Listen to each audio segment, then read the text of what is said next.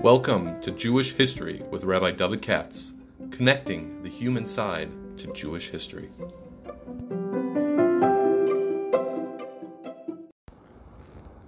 For sponsorship opportunities or to support this podcast, please visit our donate page at www.support.rabbidavidkatz.com. Hi, it's Sunday evening, and I have a lot to do this week, so uh, let me see if I can say a few words about this, the structure of the Seder. I uh, told this is from Mishpachas Stefansky, who was interested in the history of the Seder, as I, at least as I understand it, and um, of the structure of the Seder. so I thank them. And uh, I got a email today from the United Kingdom from someone that said, Oh, I'm all disappointed that you said the Seder comes originally from a Hellenistic, uh, you know, tradition, the symposium, and all the rest of it, and uh, takes away from the Kedusha and so forth. And uh, it's not really true, but I can understand somebody might have that kind of um, attitude because they don't understand historical development. And I don't mean in a bad way, I mean in a good way. Um, anything that comes uh, not from the Chumash uh, happen is historically situated. I don't know if people realize that. Maybe it sounds unfront to them, but they're just not thinking. There's no such thing as a drabonin they didn't have some kind of reason behind it. That's true of every law in the world, or every ceremony. You understand what I'm saying? I live in Baltimore. If the city of Baltimore passes a law or a rule or regulation, something caused it. If they say nobody can cross the street between two and three, must be that there are accidents and stuff between two and three. You know, they don't do it Stam in the Welterine. If they say no one can wear a red wig on Tuesday mornings, there's got to be a reason. And in Jewish history, Jewish law, whenever you find a drabonin or something like that, or a minig, it did just say, hey, let's make a minig. Or let's, uh, the, the rabbis got together, we got nothing better, better to do today, so let's just pass a law. That's not how it goes. Uh, there's a reason. There was a historically situated reason. And they either passed the law or didn't, but they wouldn't have done it without that reason. so transfer this to Passover. Uh, they, it's clear that what happened was, as I said before, that uh, they wanted a reaction against the Greek narrative, which was the opposite of the Jewish narrative, and there emerged out of the Greek culture that form of having, you know, what we call today a Seder, no, a symposium. You have four cups, four questions, for this, that, and the other. If it, if the Chachamim didn't hold it from it, it wouldn't have gone anywhere. There's a velt of laws, customs, hanhagas from ancient Egyptian Jewry that we don't follow today. It's called Alexandrian Judaism. It's based on, we get a lot of knowledge of this from the writings of Philo of Alexandria and people like that. Philo wrote a lot of books. I mean, a lot of books, including a, biography of Moshe Rabbeinu, for example, in Greek. and in the 19th century, uh, scholars, in fact, the founders of conservative Judaism, were very interested in comparing and contrasting what we call Alexandrian halacha on the one hand versus Judean halacha, what you and I call the Gemara and the Mishnah and so forth on the other hand. The former president of Yeshiva University, the YU, Rabbi Belkin, Dr. Belkin, used to specialize in this because he could read Greek, learned it in college. And he was a big Talmud Chacham, so he could check out what the Alexandrian Jews were doing on the one hand and compared to rabbinic literature on the other, and he made a, a living out of it. I mean, you know, nothing wrong. I mean, he published a bunch of articles and things of this nature. And many have since then. So just get used to the fact, whether you like it or not, that in the Bayesheni period, there was more than one place where Jews lived. And not everybody followed the same kind of Judaism that we're thinking of, even though you and I are used to thinking of a monolithic Judaism which unites Jews around the world in, in having the same laws pretty much in every way. This simply was not the case. um, it's indeed interesting that uh, the slightest familiarity with the Mishnah Gemara, tells you that in order for a get to be good, you need the lishma, and there are many places that don't know about the laws of lishma, but they did get in anyway. You, you, see, so how did the Israelis deal with that? That's what a lot of the uh, Masechtas, the Canaanic literature of, of Gittin is about. And there are many things like that. There are places where they say this food was kosher, and other communities consider it not kosher.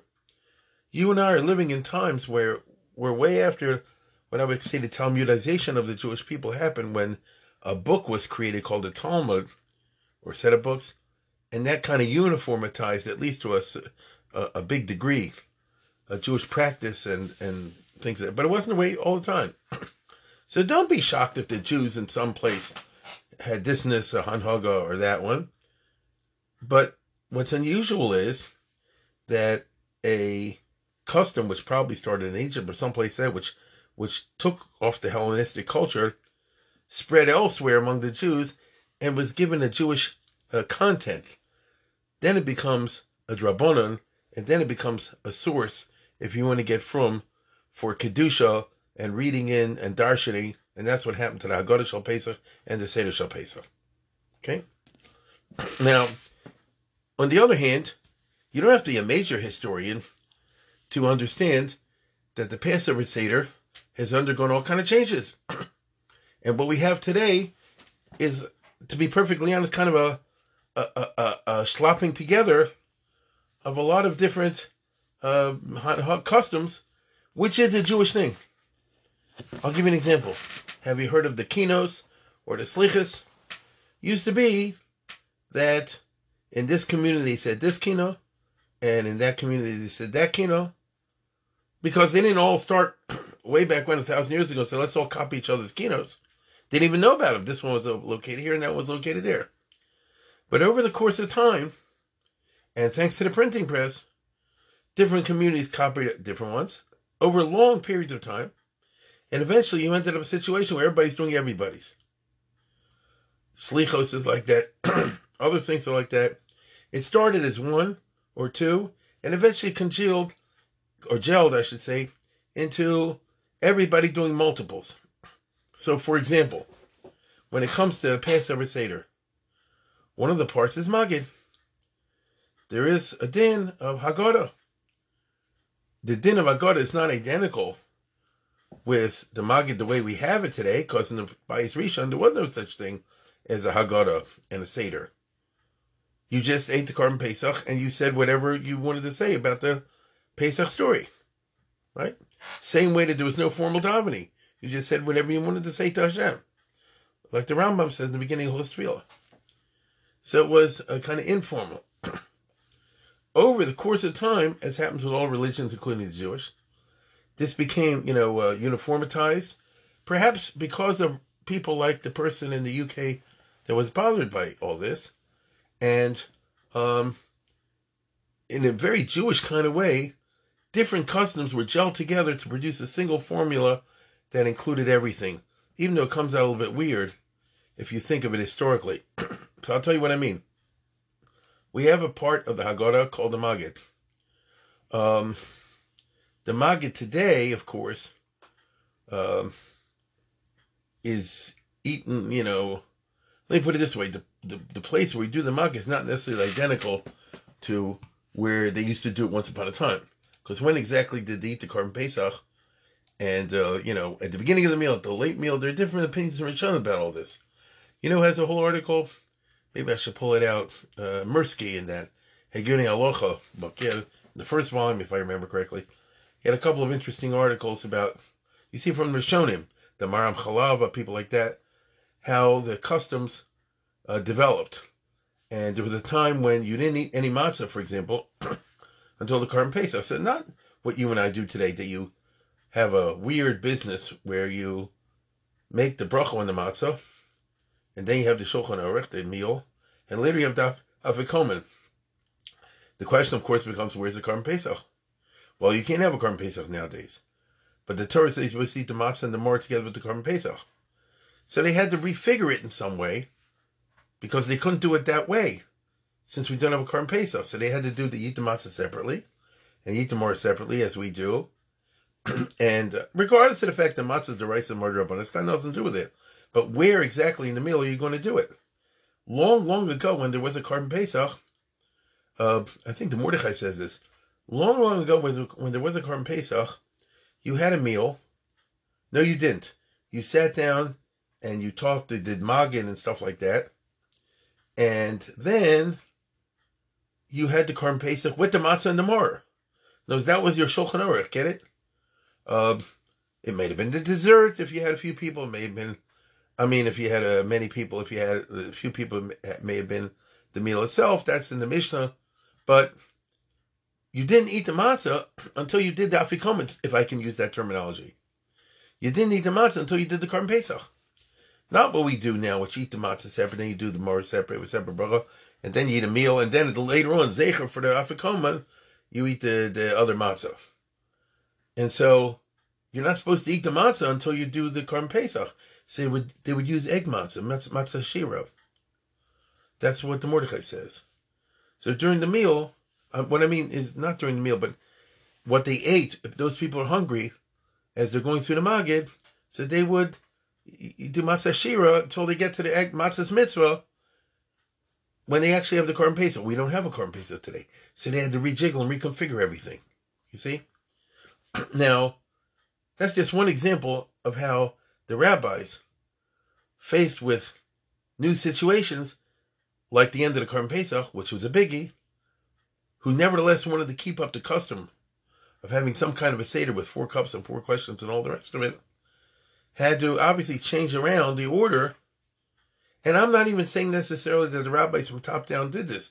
It's very possible that from bottom up, this was different hanhogas and practices developed until they gelled into the form that we have today. Because there's no record of people getting together anywhere and deciding this is how we're going to do the Seder. All we have, and it's pretty old, is in the Mishnayos and Pesachim, they describe what a Seder was like uh, in Eretz Yisrael during that era. They, you know, they bring this out, bring this out, the charosis and all the rest of it. But that doesn't mean they all got together and said, this is, you know, we're hereby decreeing that this is how the Seder has to be conducted. Because even the Mishnah doesn't go into great detail about what they are saying. They just talk about some of the institutions that you and I are familiar with, like the Manishtana and things like that.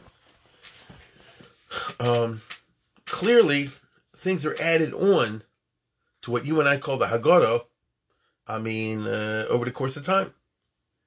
So, for example, uh, what was the Magid composed of in the time of the Bais Sheni? we don't know. I'll tell you what I mean when I say that. The Maggid that you and I have comes from the Amoraim. Rav versus Shmuel. Uh, Rav says that you, I think, if I remember correctly, Rav does the, the shorter version and so, um, you know, you do avodim magino. No, you do like this, manishana. They say avodim magino. They say a little bit more, and then you're done. Right? You know, you do Misa, uh, you know, B'nai Brak and that sort of thing, and then you're done. That's a very short Maggid. Those were from people. Rav was a from guy. He's an Amora. He didn't have a long Maggid if you're talking about textually. You see? And it's really simple. You know, it's supposed to be Chacham Rasha Tamina Delishol, or at least that's how the Haggadah you and I are familiar with eventually moved it as. It's four questions.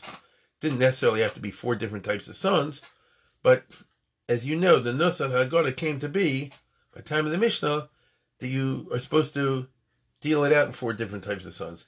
You know, I got today as a very nice present from Rabbi Weisbord here in Baltimore.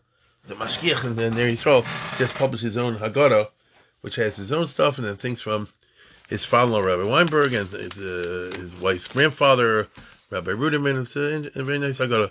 And uh, I just glanced for a second, and you know, Rabbi Weinberg, very much his style, says from the four sons, you see, do you have to tell each son differently? That's a very Weinbergian type of approach, you know that it, that, that it is it, the, the din of Maggid is you have to tell each one differently, but uh, it didn't necessarily mean that one's a Chacham, one's a Rasha, and then think about your own family.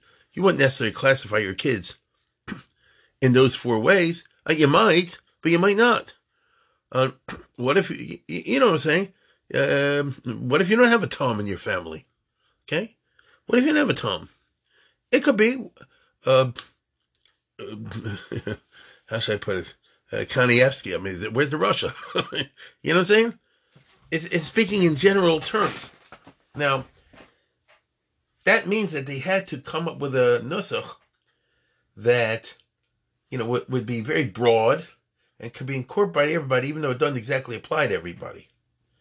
And that's characteristic of how the Haggadah, as we call it, evolved. The Haggadah is evolving means that the actual Seder is evolving.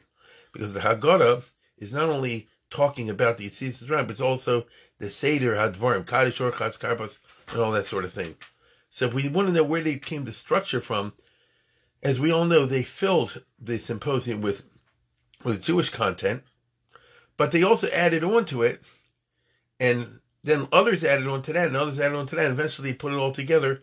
And so, as I said before, Rav, the Amora, he says you just do Avon Beino and a little bit more, and then you're done. That's like for a Tom. You know what I'm saying? That's like for a Tom. Uh, what, why is this not different? Well, we were once slaves. That's it. And you just want to say Kulana Chacham Kulana Nevarim, so I'll tell you about the rabbis and Bnei Brak. That's the heart of it. You see, that's the heart of it. Now, that's all you need to know uh, for the Tom. Shmuel, by contrast, I hope I have this right. Maybe I have them backwards, but assuming I have it right. Shmuel says, no, you have to do Metchila over the Avodah Sa'oya Avasenu. V'yachshav kirvana makal lavadoso. That's a completely different mahalach. That's for a chacham. That's what you call a history lesson. You understand? Because that raises much broader questions. The, the, for the for the simplistic version is we were slaves to Pharaoh in Egypt, and that's good enough. But a wise son or people like go say, "Well, how did we become slaves in Egypt? How'd that happen? You know, why? Where? How's it come from?" So whoever's coming up with that nusach says you need what we call historical explanation. Uh, are are we saying over here that and Shmuel made this up? Are they are they just sharing long-standing traditions? It's not possible to tell. It's very possible. I suspect very strongly they're sparing long-standing traditions, but I don't know.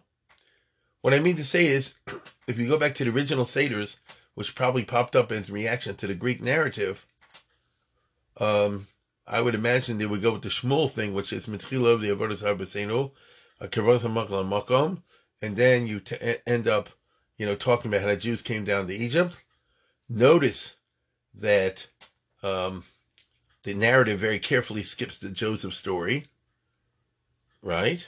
Very carefully skips the Joseph story because you know and I know that's how the Jews went to Egypt, but didn't want to bring that up either that night or maybe because anti-Semitism, whatever the reason was. I mean, it's it's interesting to speculate why the Seder in its original form, or I should say the form that that the oldest form that we know about, does talk about Mitchil of the Avodah but then, you know, Lavan Arami, you know, you know what I'm saying? They lied, they, they, they skipped that business real fast. And they get right to Yaakov entering Egypt. I mean, it kind of avoids the question, you know, why was Yaakov in Egypt? How did he get there? And all the rest of it.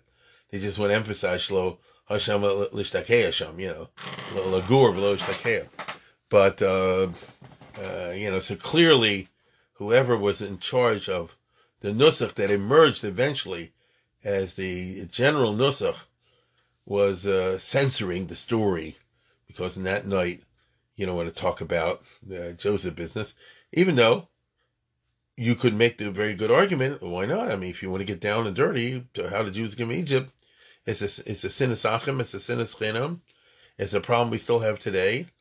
And, you know, it's a, uh, you know, not good. But clearly they didn't want to focus on that, which is just interesting. And instead, you switch to, as we all know, Arami, Ovid, Ovid, and all that stuff.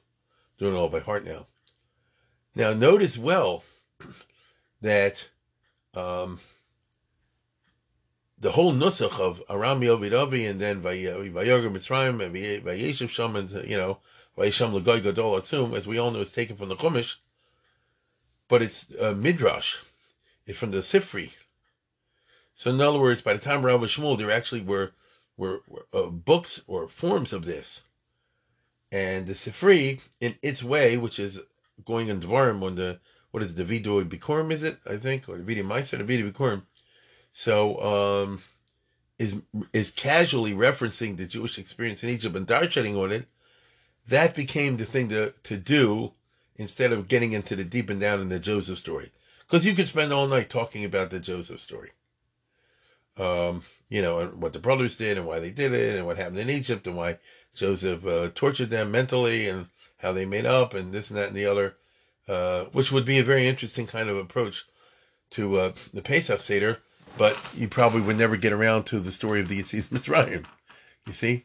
So maybe they test drove it and there's nothing wrong with saying this, you see. Maybe they test drove it and there were those who had some kind of different version, starting with the Joseph story, all the rest of it. And I'll bet you money that, you know, it'd be one in the morning, two in the morning, three in the morning. You still didn't get around to, to Moshe Rabbeinu and says Mitzrayim. So we have a, rel- a rather small time frame in which to get to the Moshe Rabbeinu story, and specifically the part of the Moshe Rabbeinu story that has to do with Makas Bechoris and the night of the Yitzis Mitzrayim and all the rest of it, which is what Pesach is commemorating. And so you have the problem of collapsing into a relatively small amount of time, a huge amount of information, and therefore you have to cut and paste the story, and that's how it emerged. Now, the thing is, Rav held to do it, what I mean, you know, Shmuel held to do it the other way. Uh, which one did we pick? Well, eventually both were put together. That's why, really, really, really, the Agada Pesach has this quality. It does. It's not exactly logical. Uh, it's historically put together meaning a, a tag together. Uh, it would be totally fine to do, you know, Manishtana Halayla Zeh. Well, I'll tell you why. And then Asher Vadoso, and then you tell the whole story about how the Jews were in Egypt, and you would culminate with and that's the Manishtana. That's why we do what we do tonight with the Mara and the Matzah and all the rest of it. You could do that mean, that's what originally it was. It was response to the Manish Tana, but a different version. It was Shmuel's. Over the course of time, uh, the two were put together. I can only surmise that it's like with the shofar. They put it all together so that everybody would be on the same page. That's a very rabbinic approach in which you do whatever it takes to get everybody to do the same thing. There has always been something majestic, and Chazal wanted it to be majestic over the Pesach Seder all over the world, Jews are telling the same story. Right? Some with the Maxwell House and some with the with the Chaim Kanievsky, you know. Everybody's telling the same story. Tonight we left Egypt. Um, there's something powerful about that. And there's something excuse me, there's something powerful. This is what they're striving for. Excuse me, I have a cough. Uh, uh they're striving for this business that all of Kleistros on the same page. Now, Rav was in the Sura and the other one was in Pumbedisa or Nehardea, whatever. Uh, there are different nusas. We'll put them all together so everybody should say the same thing. Do you see? Same way like Tekiah, Trua, Tekiah, Trua, Tekiah, and all that. Tekiah, Shorm, Tekiah. Let's put them all together. Everybody should say the same thing. This is the the the derech of our ovos long ago, or manhigim, that they would prefer, you know, a kind of a nusach achid. If they were around today, it wouldn't surprise me if they would say combine together the, the Ashkenaz and Sfarad into one thing and make everybody happy. Include this, include that. The Litvaks will say Marconi, and uh, the, you know the Hasidim will say I don't know what, you know, and everybody should be on the same page. That is what emerged in the course of the Seder that we have today. Now, once that happened, by the way, there's a third Mahalach, and that, of course, is uh, Rabbi Gamliel who is Tana Tanaitic. He lived in the time of the base of Migdash. And his thing, as we all know, is, is truly minimalistic. Sorry about that. He's truly minimalistic. Because he says, whoever didn't say Pesach Matzamor is not Yotze Dechova. But whoever did so is Yotze Dechova. So all you have to do is, Pacha Zu Shema, Pesach Zu Shema, Mar Zu Shema, Gamarna, let's eat. Uh, that's what that boils down to. So Rabban Gamliel, who lived in the time of Beis Hamikdash, well, that's a big debate among the uh, even if it's Rabban Gamliel of Yavna, so he had seen, you know, So, um, you know, because he lived in the time of the Churban, uh, you know, there's a lot of different commentaries and different Haggadahs, whether it's this Rabban Gamliel or that Rabban Gamliel. The one was the time when the base mission was standing, the one was there right after it was destroyed. Whatever the case is, um, as we all know, I mean, he's talking about something really minimalistic. Uh, so he couldn't have had that kind of Haggadah that we're talking about, which is you have a whole Ganza Magid. There was no Magid. You have the four cups, assuming that they uh, had adopted that model, which they did. It's in the Mishnah. So in those, they had the, the, that model, and they had the model of the you know the the, the Seder plates, you know, roughly speaking, uh, you know, with the Korban Pesach and the Karm Chagig and all that stuff. And um, you sat down, you made kiddush, so to speak. You uh, uh, uh, brought out the Seder plate. I'm serious about this. You brought out the Seder plate, and you got right down to the meal. But, but, before you began eating, you said we're now going to have the matzah, the, the, the matzah for this reason. And tonight we're going to be eating the mara for this reason, and the korban for this reason. And then you ate. Now, obviously, if you wanted to, you could sit there and hold a piece of meat up and say, Pesach Shoshana Ochlim, and start darshaning away. That's okay with me, and I don't doubt that that's what Talmidei Chachamim did. But the average, it's a very, there's no magid, you know, it's extremely minimalistic. So think about a Pesach Haggadah, a lot of people would like to do this today, in which, you know, you have no magid. So I, we have three magids over here. You have Rav, you have Shmuel, Rabbi Gamliel. Rabbi Gamliel actually came first. you see? Uh, you just talk about zoo, marazu, and this zoo or you go a little bit more and you say Mayino, or you go really more and you say, you know, uh, So just at the level of the Magid, which today, for us, the way it's evolved, has become, I would say, the core of the of the Seder experience. I mean, is that not true? I don't know you, and you know, maybe one of these families that eats real, you know, runs through the Magid and, and gets to the meal. Uh, there might be elderly people, there's all kind of reasons, you know. But a classic, old fashioned from Seder would be one in which, especially now, people went to yeshivas, eh, they would talk about the Maggid. Uh, but uh, that's the way it's evolved. Uh, if you have a whole discussion of the Maggid, you've gone far away from the symposium. I mean, you're still keeping the four cups, you're still keeping the four questions, you're still possibly talking about other four things, but the intellectuality of it is around the idea of the Magid, and that becomes the intellectual uh, space. Um, I would be tempted to say, but I wouldn't say this. I would be tempted to say that in Rabbi Gamliel's time, maybe they were working it out. You know, you have the four cups. The first cup is Kiddush, and then the next three, one is for the matzah, one's for the mar, one's for the, the Pesach. Maybe somebody says a shtick like that, Zamagata. I mean, long ago, you understand? Uh, so what I'm trying to get across, and I hope I'm doing a, a decent job, is do you have to look at the Pesach Haggadah and therefore the Pesach Seder ceremony as an archaeological site to be mined. Um, you have to go to the original Makoros, and then you have to see how the Rishonim and in different uh, communities how they developed minhagim along these lines. The fact that the basic template of Seder that you and I are familiar with is in the Mishnah gave that the, the, the privileged position. Uh, says because the Mishnah is the Mishnah and uh, you know that's authoritative, and the Talmud works itself around the Mishnayos, and therefore, since we get the laws from the Talmud, from the Baba Yerushalmi, it comes out of that. But you know what they said in the time of the Mishnah was the way that evolved in the time of the Mishnah. Uh, at the time of the Mishnah, Rav and Shmuel were not were not there yet, and uh, you know what I mean. Those they weren't uh, authority figures, and uh, you know their versions of the Maggid, so to speak, came later. Uh, again, the Mishnah it dates, as we all know, from a time when there was a Korban Pesach. Well, when there's a Korban Pesach, you know, the Maggid is around the, the actual Korban Pesach. What do you do when there is no Korban Pesach?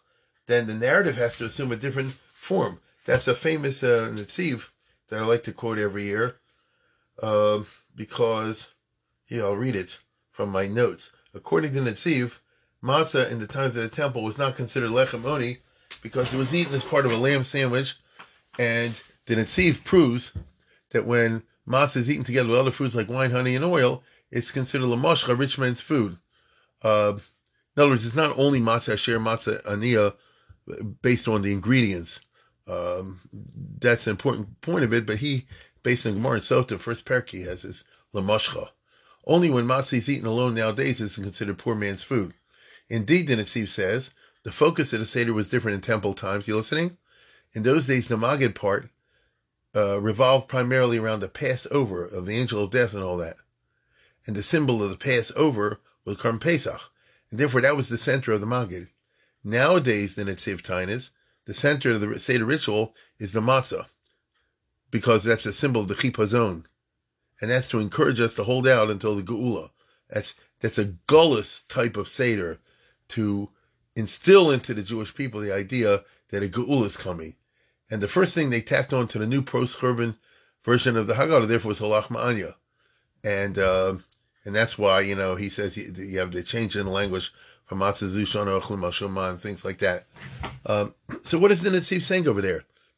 The Seder is a historical phenomenon. It's undergone historical change.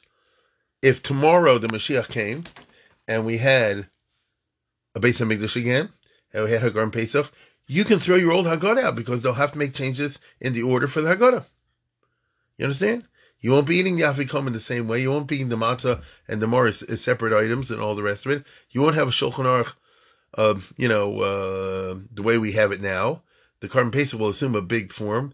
And for many families, the Korban Pesach, you know, because they say if you uh, if you have a whole lot of people, then the Korban Pesach has to be the uh, dessert. Everybody gets a kezayis. But if you have a not a whole lot of people, then you eat the Korban Pesach. That's it. You don't even need a chagiga, and uh, that becomes your shulchan aruch plus the matzah plus the mar plus everything. So uh, don't be surprised that the nusach of this. I mean, if we have a Sanhedrin, I'm talking about that the that the seder will all of a sudden, all of a sudden start talking about the significance of the Korban Pesach, and you'll see all new mafarshim talk about the meat and the quality and this and that and the other.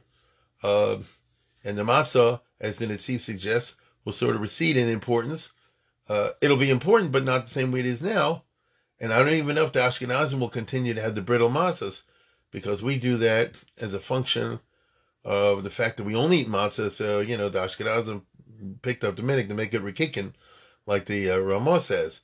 But uh, obviously, the original matzah wasn't like that. We all know what the Middle East is, uh, some some sort of pita type thing, like the Sephardim have today.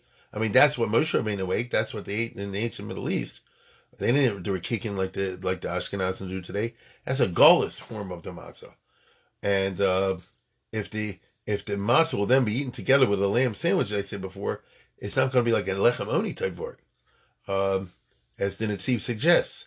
So I'll simply conclude. I went too long. I'll simply point out that uh, it's it, it's it's uh, if you want to under, I would suggest if you want to understand, to have fun, uh, try to understand what it was like when the, uh, you know, Seder originated, and then try to see how the rabbis and people like that over the ages Jewishized everything. And once they created in the Mishnah, with this I'll conclude, once the Mishnah created a written nusach, then it becomes part of Chazal. Once it becomes part of Chazal, then we can darshan.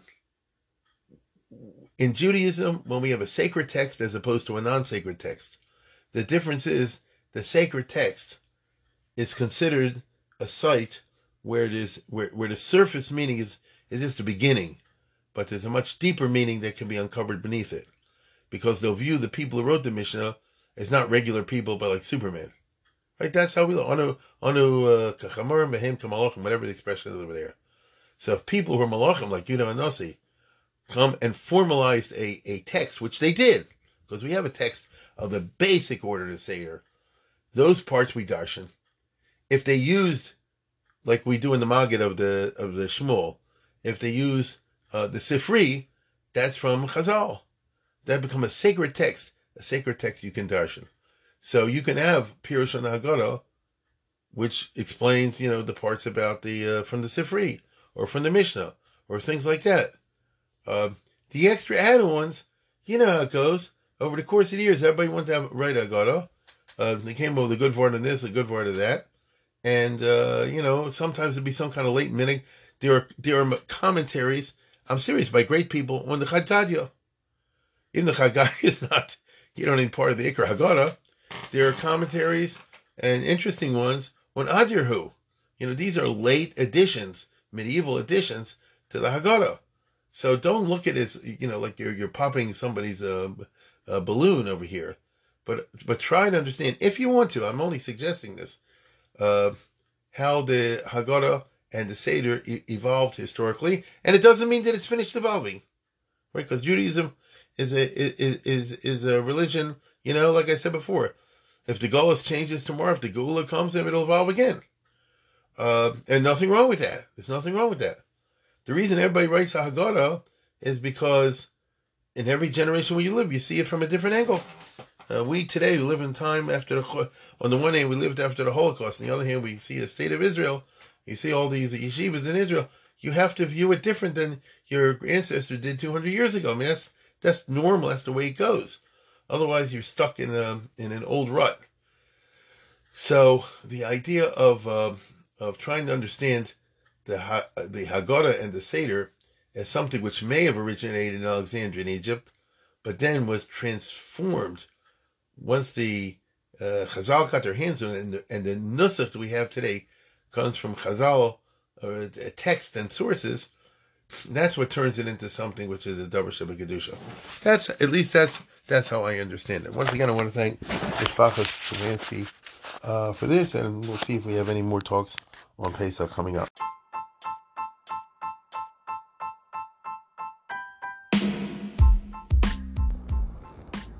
For sponsorship opportunities or to support this podcast, please visit our donate page at www.support.rabbidavidkatz.com.